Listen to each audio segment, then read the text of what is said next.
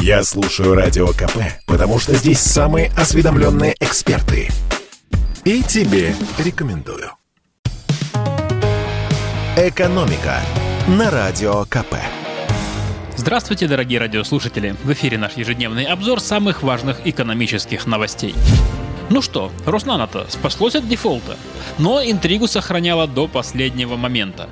Если вы вдруг не очень внимательно следили за этим сериалом, то напомню его основные эпизоды. Итак, 19 ноября госкорпорация Роснано взорвала на своем сайте информационную бомбу. Роснано поведала, что на встрече с кредиторами обсуждались возможные сценарии реструктуризации долга, поскольку у компании накоплен, цитирую, непропорциональный долг, намекая, что долг Долг этот был накоплен в эпоху Анатолия Чубайса, который покинул компанию 3 декабря прошлого года.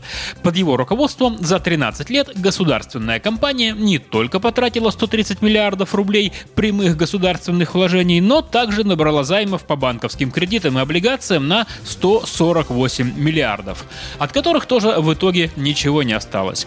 Причем у компании не просто закончились деньги. Хуже того, по нашим подсчетам, с, если учесть все долги, то баланс у компании вообще отрицательный, минус 15 миллиардов рублей. А до ближайшей выплаты на тот момент оставалось меньше двух недель. 1 декабря компания должна была отдать кредиторам 4,7 миллиарда.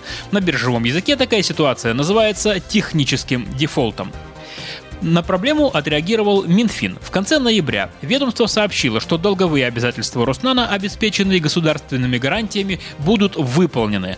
Но в том-то и дело, что те долги, которые компания была обязана вернуть 1 декабря, как раз были без государственных гарантий. И если бы компания их не отдала, это был бы не только дефолт, но и серьезнейший удар по репутации всех государственных компаний. И вот 1 декабря, то есть в самый последний день, Роснана таки осчастливила держателей облигаций и выплатила им все долги. Где Роснана взяло деньги, не сообщается. Впрочем, взять их им было негде, кроме как в государственном бюджете. Так что компания спасена и продолжит нас радовать невероятными нанотехнологическими прорывами. Шутка.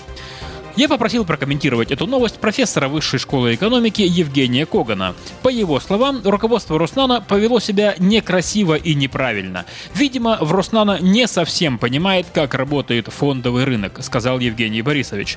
Инвесторы купили облигации, то есть они одолжили компании деньги, и до последнего дня их держали в неведении, отдадут им долги или не отдадут. Конечно, в любом бизнесе бывают проблемы, но надо вести себя как-то более деликатно с людьми, которые дали тебе денег на бизнес.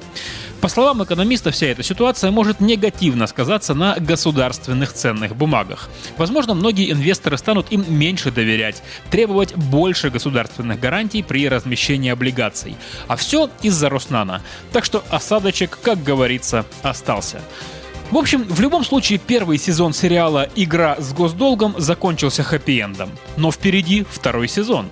В следующем году подойдет очередной срок уплаты по облигациям Роснана, и там суммы уже совсем другие, больше 30 миллиардов рублей. Из них 12 государственными гарантиями не обеспечены. Эти деньги надо отдавать в следующем октябре. Вариантов тут два. Либо договориться с кредиторами об отсрочке, либо снова ждать помощи от правительства. А, нет, есть еще один вариант. Начать зарабатывать деньги. Посмотрим, как это получится у Роснана. В предыдущие полтора десятилетия получалось плохо. Ну и раз мы начали с хорошей новости, Роснано все-таки спаслось, то закончим, к сожалению, менее позитивной информацией. Цены на кофе на мировых биржах выросли до максимума за 10 лет. Если же сравнивать с прошлогодними показателями, то сейчас, по данным Международной ассоциации кофе, цены на 85% ниже, чем в 2020. Первый вопрос. Кто виноват? Специалисты отмечают, что цены подскочили так сильно сразу по нескольким причинам. Во-первых, урожай в Бразилии пострадал из-за резких заморозков и засухи минувшим летом. А ведь именно Бразилия – крупнейший производитель кофейных зерен в мире. Кстати, погодные катаклизмы в Бразилии могут повлиять и на урожай следующего года. Второй по объемам производитель кофе – Вьетнам – Там тоже проблемы. Всплеск заболеваемости коронавирусом. Все закрывается, урожай собирают медленно. Есть еще один крупный производитель кофе – Эфиопия. Но и там все не слава богу. Не так давно в Эфиопии ввели режим чрезвычайной ситуации, поскольку обострилась... Нет, на этот раз не эпидемиологическая, а политическая ситуация. Повстанцы делят власть с правительством. В общем, некогда им кофе собирать, есть дела поважнее. Логичный вопрос, что будет дальше? Во-первых, скорее всего, кофе этой зимой все же подорожает. А во-вторых, по мнению аналитиков, высокие цены на биржах могут продержаться до 2023 года. Экономика на радио КП. Это спорт не прикрытый и не скучный. Спорт, в котором есть жизнь. Спорт, который говорит с тобой как друг. Разный, всесторонний, всеобъемлющий. Новый портал о спорте – sportkp.ru О спорте, как о жизни –